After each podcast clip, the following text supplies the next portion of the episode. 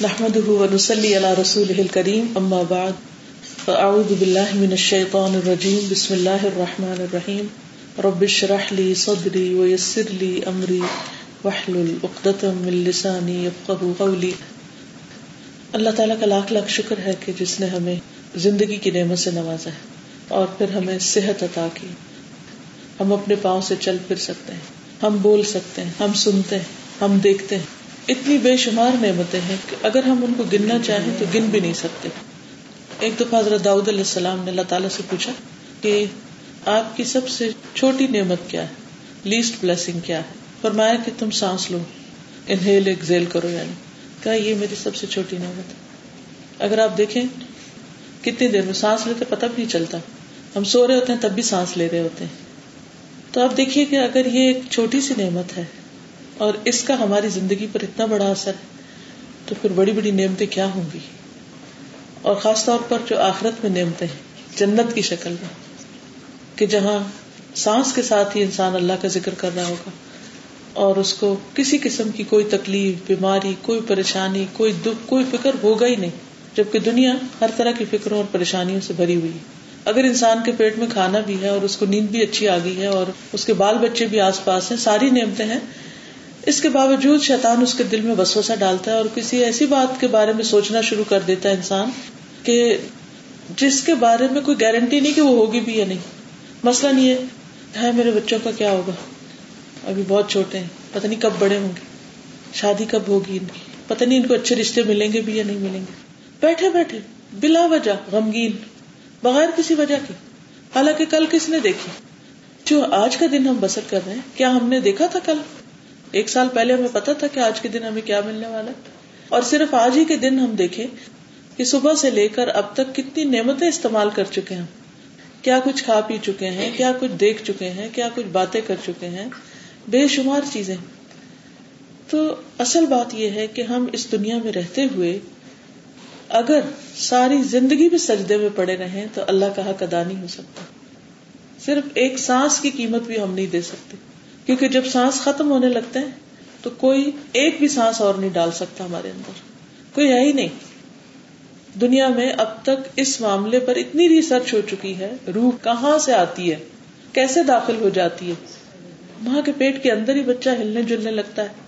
اور خود ماں کو بھی نہیں پتا ہوتا کہ اس وقت وہ روح اندر آ رہی ہے۔ ابھی دل دھڑکنے لگتا ہے اور پھر کس طرح بچہ بڑھنے لگتا ہے اور دنیا میں آ جاتا ہے۔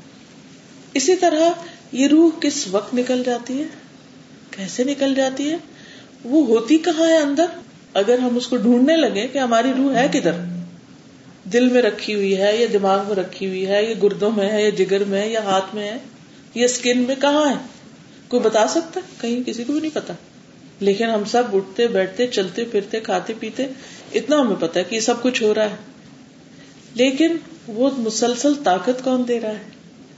اور وہ سارا نظام کس نے بنایا ہے؟ یہ صرف اللہ سبحان تعالیٰ ہی ہے۔ تو اس رب کا اگر ہم صرف زندگی کی نعمت یا سانس کی نعمت پر بھی شکر ادا کریں تو کم ہے۔ اور باقی اور بہت کچھ شکر ادا کرنے کو۔ تو اب سوال ہی پیدا ہوتا ہے کہ ہم شکر کیسے ادا کریں؟ کیونکہ حضرت داؤد علیہ السلامی کے بارے میں آتا ہے کہ وہ کہتے تھے کہ، یا رب، تو مجھے بتا میں تیرا شکر کیسے ادا کروں؟ کیونکہ تیرا شکر ادا کرنے کی جو توفیق ہے، وہ بھی شکر کے قابل ہے۔ یعنی اگر تو مجھے توفیق دے دے، ہم دیکھیں یا زبان سے ہم بولیں گے شکر، یا دل سے سوچیں گے، تو یہ زبان بھی اللہ نے دی ہے، دل بھی اللہ نے دیا ہے، سوچنے سمجھنے کی طاقت بھی اللہ سبحان و تعالیٰ نے دی ہے۔ تو پھر اسی کی دی ہوئی چیزوں سے پھر ہم شکر بولتے ہیں۔ تو اس پر بھی شکر کرنا چاہیے، پھر اور شکر شکر پر شکر۔ کیونکہ شکر کے جتنے فائدے ہیں، وہ کبھی ہم نے سوچے ہی نہیں۔ کہ جب انسان اللہ سبحان و تعالیٰ کا شکر گزار ہوتا ہے تو اللہ تعالیٰ اس کو کیسی کیسی نعمتوں سے نوازتا ہے۔ دنیا میں بھی اللہ کا وعدہ ہے کہ وہ اس نعمت میں اور زیادہ اضافہ کر دے گا۔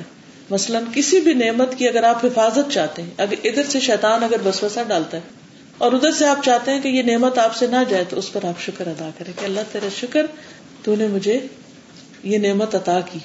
اچھا بعض اوقات ہم صرف ان نعمتوں پر شکر ادا کرتے ہیں کہ جو ہمارے ذاتی فائدے کی ہوتی ہیں۔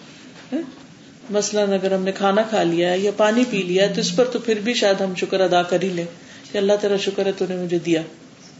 لیکن کچھ کام ایسے ہیں کہ جن کا کرنا ہمیں لگتا ہے جیسے بوجھ ہے ہم پر۔ مثلا نماز کا ادا کرنا۔ اب ہم سمجھتے ہیں شاید یہ اللہ کے فائدے میں، حالانکہ اللہ تعالیٰ کے فائدے میں نہیں ہے۔ ہم اٹھتے ہیں، وضو کرتے ہیں، سارے فائدے ہمارے اپنے ہیں۔ ہماری اسکن بھیگتی ہے، دھلتی ہے، میل کچیل دور ہوتا ہے۔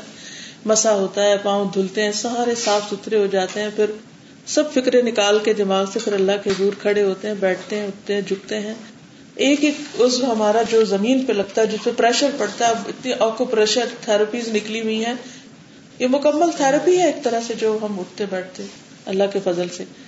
اور پھر جو کچھ ہم پڑھتے ہیں، اللہ کا ذکر ہے، اس اللہ کے ذکر میں اتنا فائدہ ہے، اتنا سکون ہے۔ لیکن ہم کیا سمجھتے ہیں کہ شاید نماز پڑھ کے ہم کسی اور کے اوپر احسان کر رہے ہیں؟ اور اس پر نہیں شکر ادا کرتے کہ اللہ، تیرا شکر ہے تو نے نماز کی ہمیں توفیق دے دی۔ تیرا شکر ہے تو نے نماز فرض کی ہم پر۔ کیونکہ اگر یہ فرض نہ ہوتی تو شاید ہم نہ ہی کرتے۔ فرض ہوتے ہوئے اتنی مصیبت پڑی ہوئی ہے۔ اور اللہ تعالیٰ فرماتے قرآن پاک میں انحا کبیرت اللہ الخاشین کہ نماز بہت بھاری ہے مگر خوشبو کرنے والوں پر۔ اسی لیے آپ دیکھیے کہ جب ہم سلام پھیرتے ہیں تو ہم دعا کیا مانگتے ہیں؟ رب آئنی اللہ ذکر کا وہ شکر کا وہ حسن عبادت کا۔ اے میرے رب، تو میری مدد فرما کہ میں تیرا ذکر کروں، تیرا شکر ادا کروں اور تیری خوبصورت عبادت کروں۔ تو نماز کے اوپر جو شکر ادا کرے کہ اللہ تیرا شکر، تو نے مجھے توفیق دی کہ میں تیری عبادت کر سکوں اور اتنے تو نے مجھے اس کے ذریعے فائدے عطا کیے۔ اور مجھے تو اس طرف لے آیا، ورنہ کتنے ہی لوگ ایسے ہیں جن کے کانوں میں اذانے پڑتی ہیں، ان کا دل ٹس سے مس نہیں ہوتا۔ نہ وہ مسجد کی طرف جاتے ہیں، نہ وہ گھر میں نماز ادا کرتے ہیں، نہ وہ اس چیز کی قدر کرتے ہیں۔ اگر پڑھتے بھی ہیں تو کہتے ہیں، چلو حاضری لگوا دے۔ شکر ادا نہیں کرتے۔ پھر آہستہ آہستہ کیا ہوتا ہے؟ وہ نمازوں کے اندر کوئی کوالٹی نہیں رہتی، کیونکہ شکر ادا نہیں کیا ہوتا نا اس پر۔ پھر اسی طرح جیسے روزہ مکمل ہو، تو شکر ادا کرنا چاہیے اللہ تیرا شکر ہے۔ مجھے تو لگ رہا تھا جیسے میں اس دفعہ روزے نہیں رکھ پاؤں گی۔ اتنے لمبے گرمیوں کے تھے لیکن تیرا شکر ہے، تو نے مجھے توفیق دی۔ اس لیے جب ہم روزہ افطار کر لیتے پھر دعا پڑھتے ہیں۔ ان شاء اللہ وہ بھی اللہ کا شکر ادا کرتے ہیں کہ پیاس چلی گئی اور ساری رگیں تر ہو گئی اور اجر لکھا گیا۔ کیونکہ ہر نیک عمل کے لیے شرط ہے کہ انسان اجر کو ذہن میں رکھ کے، اجر کی امید رکھ کے ایمان اور احتسابن کا لفظ جو آتا ہے حدیث میں کہ جس نے رمضان کے روزے ایمان اور صبر کی نیت سے رکھے۔ تو اس کے اگلے پچھلے گنا معاف ہو گئے۔ تو جب وہ اجر کی نیت سے رکھتے ہیں تو پھر افطار کے وقت کہتے ہیں کہ وہ سب اجر ان شاء اللہ کیونکہ جب انسان کو یہ یقین ہوتا ہے کہ اللہ تعالیٰ اجر دے گا تو اس کی عبادت کی کوالٹی اور بڑھ جاتی ہے۔ پھر اسی طرح اللہ سبحان و تعالیٰ ہمیں توفیق دیتا ہے کبھی کوئی دین کا کام کرنے کی، کوئی بندوں کی خدمت کرنے کی۔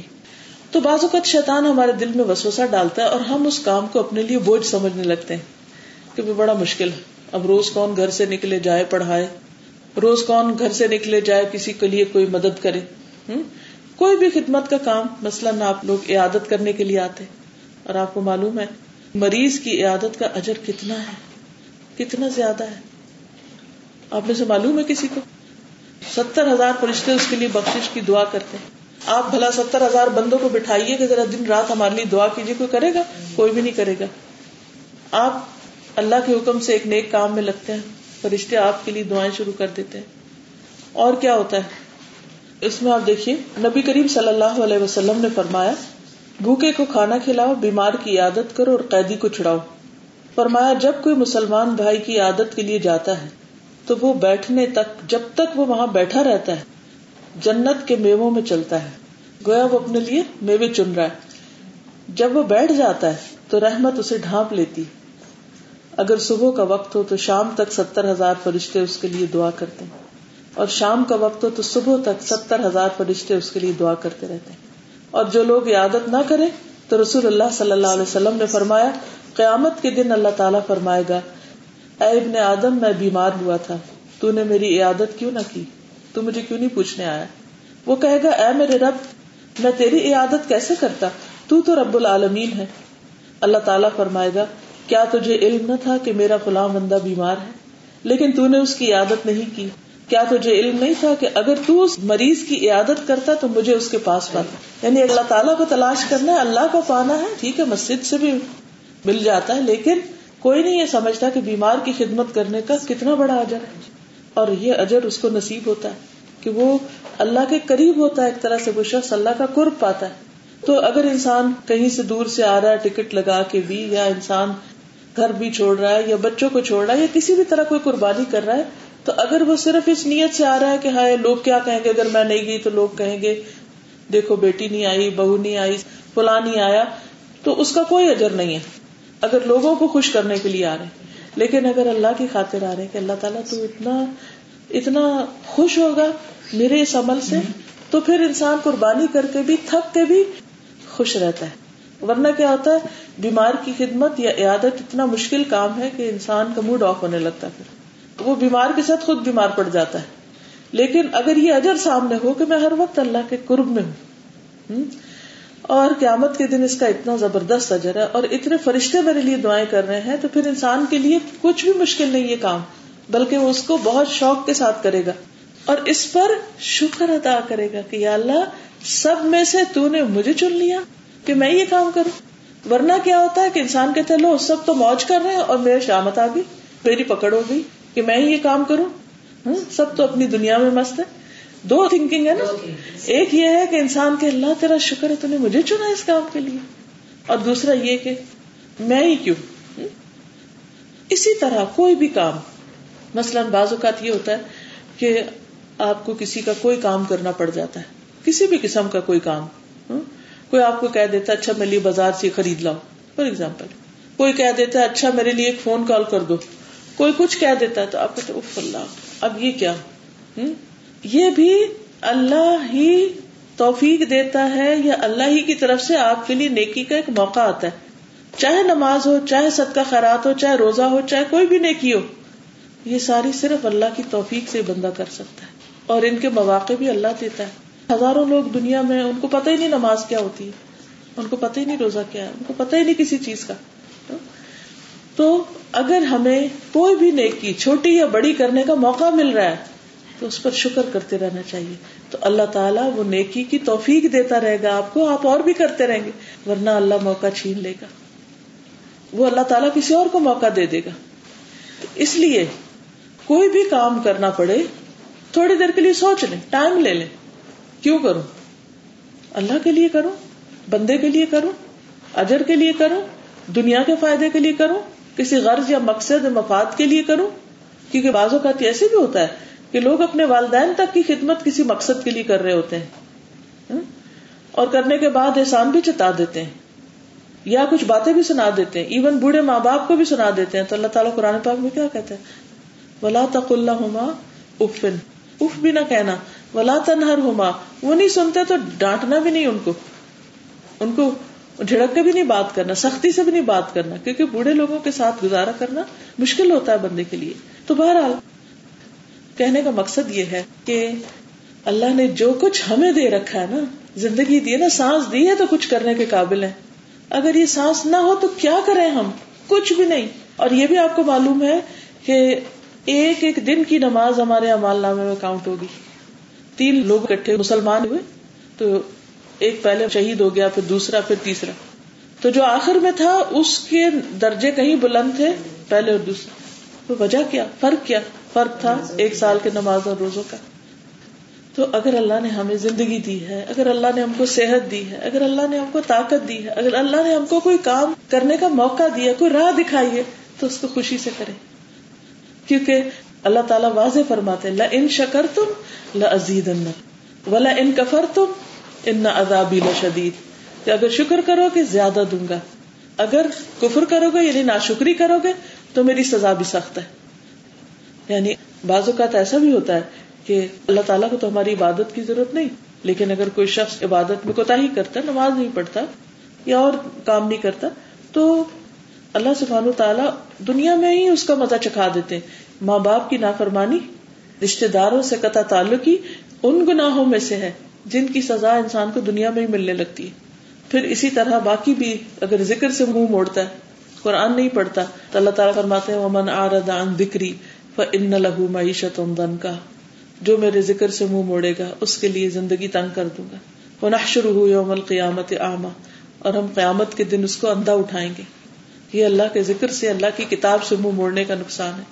کالا ربی لما حشرتنی آما وہ کہے گا یار مجھے تو نے اندھا کیوں اٹھایا؟ وقت کن تو بصیرہ میں تو دیکھنے والا تھا۔ میں تو اچھا والا دیکھتا تھا۔ کالا کدال کا اتت کا آیا تنا نسی تہا وہ کدال کلیوم تنسا۔ تو اللہ تعالیٰ فرمائے گا، اسی طرح ہماری آیات تمہارے پاس آئی تھی، تم نے ان کو بلا دیا۔ چاہے وہ حفظ کر کے بلانا، چاہے ترجمہ بلانا، چاہے ان پر عمل نہ کرنا۔ ہو وہ کدال کلیوم تنسا تم نے قرآن کی قدر نہیں کی؟ تمہیں بھی بلایا جاتا ہے۔ اور یہ تو ہے آخرت کا نقصان۔ دنیا کا کیا نقصان ہے؟ اللہ تعالیٰ فرماتے ہیں وہ میاں اشو ان وکر رحمان نقیز لہو شیطان فہو لہو قرین جو ہمارے ذکر سے منہ موڑتا ہے، ہم اس کے اوپر شیطان مسلط کر دیتے ہیں اور وہ اس کا دوست بن جاتا ہے۔ ایسے شخص کی فرشتوں سے دوستی کی بجائے، اللہ کے قرب کی بجائے شیطان کی دوستی ہو جاتی شیطان اس کو اپنے قابو میں کر لیتا ہے۔ نقیز لہو شیطان، فہو لہو قرین تو ہمیں ایک طرف عبادات کے اوپر توجہ دینی، اللہ تعالیٰ سے اپنا تعلق مضبوط کرنا ہے۔ اور جو بھی عبادت چھوٹی یا بڑی، تو کرنے کے بعد کہ اللہ تیرا شکر۔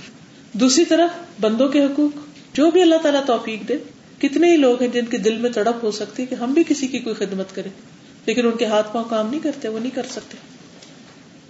تو اس پر بھی شکر۔ اور تیسری طرف اپنی سیلف گرومنگ سیلف گرومنگ کا مطلب کیا ہے؟ کہ اپنا خیال اس درجے میں کہ انسان فزیکلی مینٹلی اسپرچلی ہیلدی ہو تاکہ وہ کچھ نہ کچھ کرتا رہے۔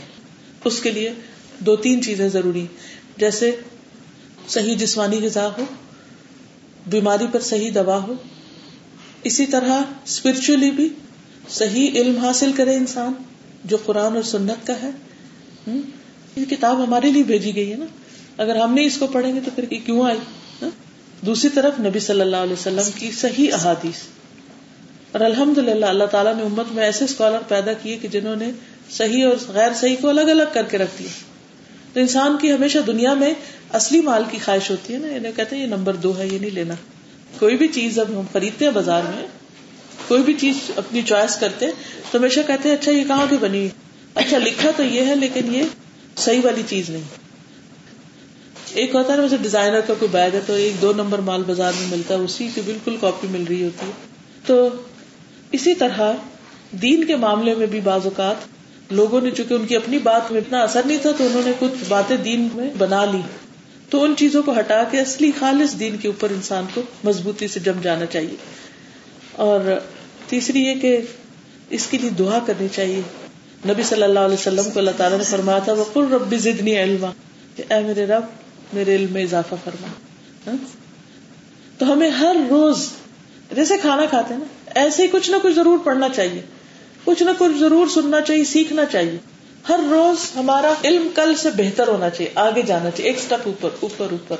اور اگر اللہ تعالیٰ توفیق دے اور آپ لوگوں کے پاس ٹائم ہو، تو اپنا ٹارگیٹ رکھ لیں۔ روز کی قرآن کی ایک آیت یاد کر لیں۔ قیامت کے دن جنت کے اتنے درجے ہوں گے جتنی آیات ہوں گی۔ اور اللہ تعالیٰ فرمائے گے پڑھتا جا اور چڑھتا جا۔ اور تیرا مقام وہ ہے جو تیری آخری آیت جو تجھے یاد ہے۔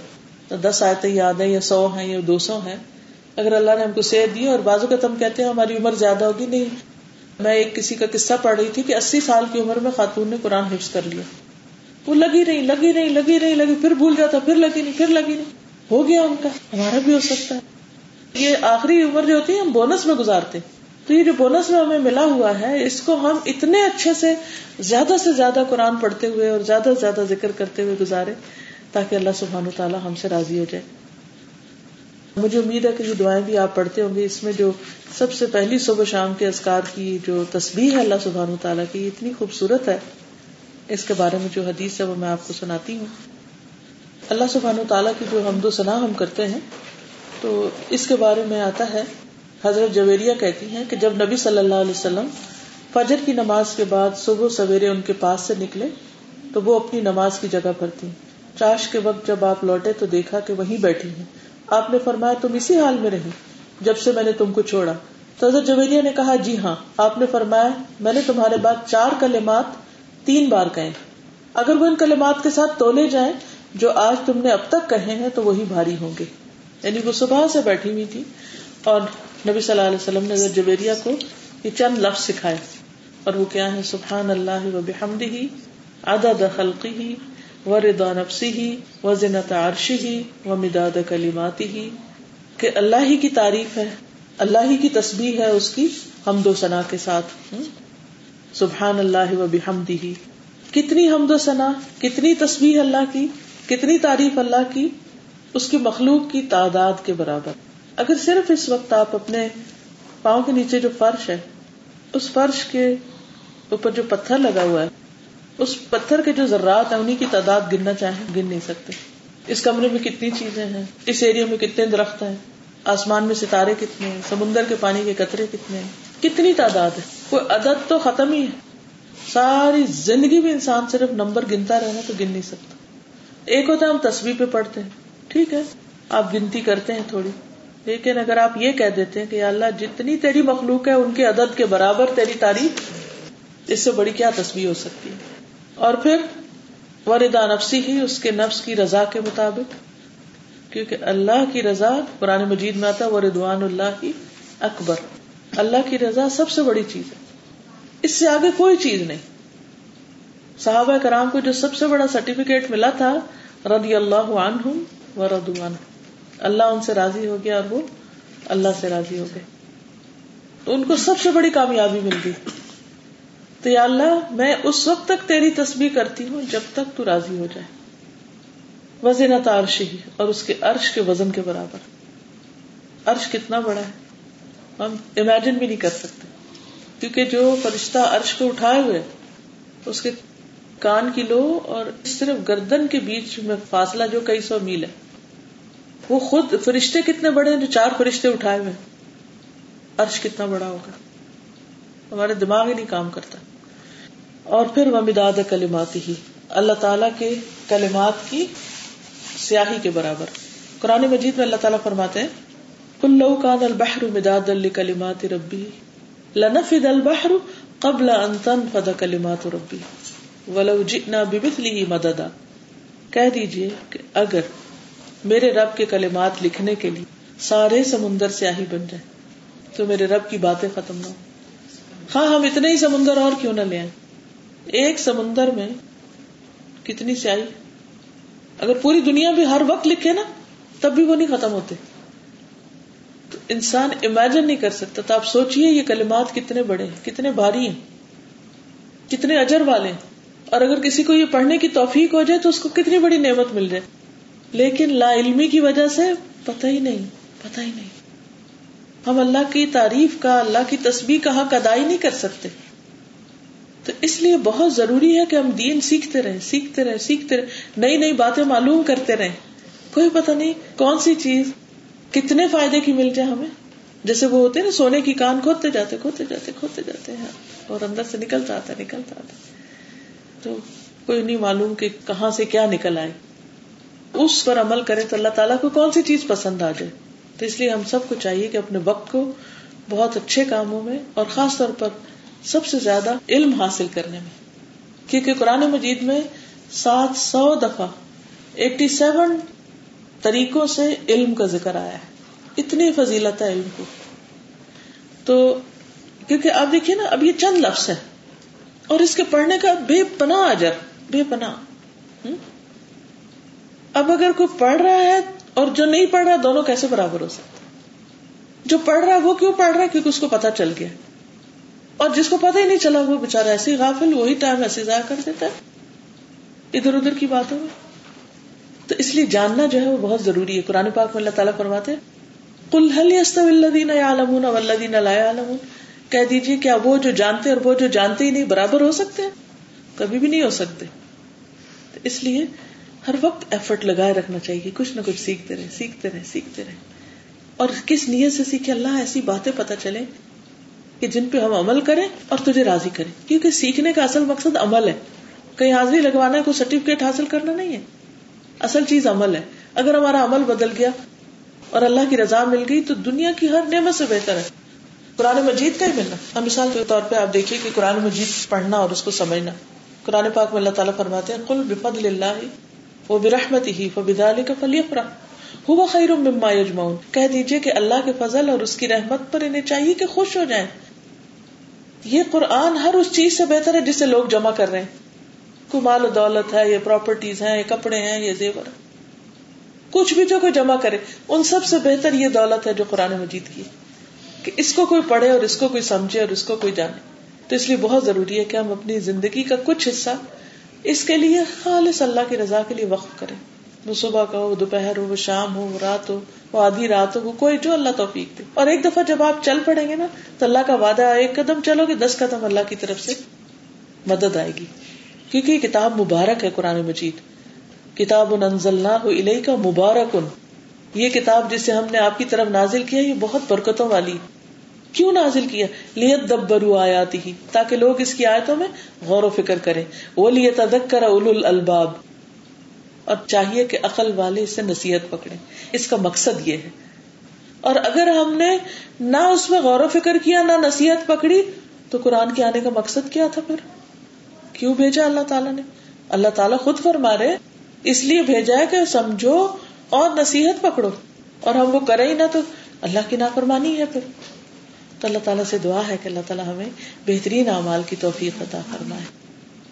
اگر آپ کچھ کہنا چاہیں تو وہ جو آپ نے جو حدیث بتائی جو قرآن کی آیت پڑھتا جاؤ اور چڑھتا درجات تو حفظ کے لیے ہے یا جو بہت زیادہ پڑھنے کے آتی ہیں ان کے لیے بھی حدیث؟ دیکھیے کہ وہ وہ سب تو ہاتھ میں لے کے نہیں پڑے گا نا۔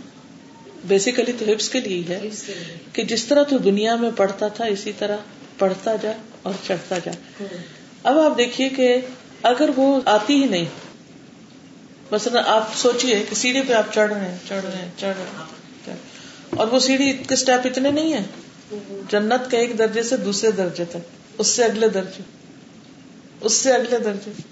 کتنی بلندیاں ہوگی اللہ عالم تو ظاہر ہے کہ جس کے سینے میں ہوگا وہی پڑھ سکے گا نا۔ ٹھیک ہے؟ لیکن حفظ کرنے کا مطلب صرف زبانی رٹ لینا نہیں، بلکہ غور و فکر بھی کرنا ہے اور عمل بھی کرنا ہے۔ کیونکہ اگر عمل اس کے خلاف ہے تو قرآن اس کے خلاف حجت بنے گا۔ تو حفظ کا بہت اجر ہے۔ اور ایک ایک صورت کر کے اگر آپ کرنا شروع کر دیں تو اللہ تعالیٰ توفیق دے گا ان شاء اللہ سبحان اللہ والحمد للہ ولا الہ الا اللہ واللہ اکبر۔ ولا حول ولا قوة الا باللہ العلی العظیم۔ اللهم صل على محمد وعلى آل محمد۔ كما صليت على إبراهيم وعلى آل إبراهيم إنك حميد مجيد.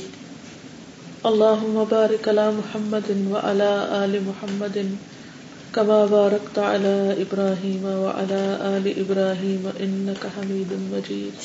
ربنا آتنا في الدنيا حسنة وفي الآخرة حسنة وقنا عذاب النار. ربنا لا تزغ قلوبنا بعد إذ هديتنا وهب لنا من لدنك رحمة، إنك أنت الوهاب. ربنا هب لنا من أزواجنا وذرياتنا قرة أعين وجعلنا للمتقين إماما. رب ارحمهما كما ربياني صغيرا. رب ارحمهما كما ربيانا صغيرا. رب ارحمهما كما ربيانا صغيرا. يا حي يا قيوم برحمتك نستغيث. لا إله إلا أنت، سبحانك إني كنت من الظالمين. لا حول ولا قوة إلا بالله العلي العظيم. حسبنا الله ونعم الوكيل. لا إله إلا الله وحده لا شريك له. له الملك وله الحمد وهو على كل شيء قدير. یا اللہ پاک ان سب پر اپنی رحمت فرما. ہے اللہ جو بیمار ہیں ان پر اپنی رحمت نازل فرما۔ ان کو صحت کاملہ عطا فرما۔ ان کے اس وقت کے ایک ایک لمحے کو ان کے لیے اجر کا ذریعہ بنا دے۔ یا رب العالمین، تو ان پر اپنی رحمت نازل فرما۔ جو لوگ ان کی خدمت کر رہے ہیں، ان کی عادت کر رہے ہیں، ان کو بہترین درجات عطا فرما۔ یا اللہ، تو سارے خزانوں کا مالک ہے، صحت اور عافیت تیرے ہاتھ میں ہے۔ تو اپنی رحمت سے ان کو صحت عطا فرما۔ یا اللہ، تو ہم سب کو بھی اپنی حفظ و امان میں رکھ۔ یا اللہ، تو ہمیں ہمارے والدین کو اور ہماری اولادوں اور ہمارے رشتے داروں اور دوستوں سب کو بخش دے۔ سب کی پریشانیاں دور فرما۔ سب کے دکھ دور فرما۔ یا اللہ، ہمارا انجام اچھا کرنا۔ اللہ، ہمارا خاتمہ ایمان پر کرنا۔ اللہ، ہمیں مرتے وقت کلمہ نصیب فرمانا۔ یا رب العالمین، ہماری قبروں کو روشن کر دینا۔ اللہ ہمارا حساب آسان کر دینا۔ اللہ فتنہ قبر سے محفوظ رکھنا۔ اللہ جنت الفردوس میں جگہ عطا فرمانا۔ قیامت کے دن اہل القرآن میں سے اٹھانا۔ یا رب العالمین، تو قرآن کو ہمارے سینوں کی بہار بنا دے۔ ہمارے دلوں کا نور بنا دے۔ یا رب العالمین، تو ہم سب کو گناہوں سے محفوظ رکھ اور ہمارے گناہوں کو معاف کر دے۔ اللہ اغفر لنا اللہ اغفر لنا۔ اللہ حاسبنا حساب یسیرا۔ اللہ تمہاری غلطیوں کو معاف کر دے۔ ربنا تقبل منا انك انت السميع العليم وتب علينا انك انت التواب الرحيم وصلى الله تعالى على خير خلقه محمد وعلى اله واصحابه واهل بيته اجمعين برحمتك يا ارحم الراحمين الهي امين سبحانك اللهم وبحمدك اشهد ان لا اله الا انت استغفرك واتوب اليك السلام علیکم و رحمۃ اللہ وبرکاتہ۔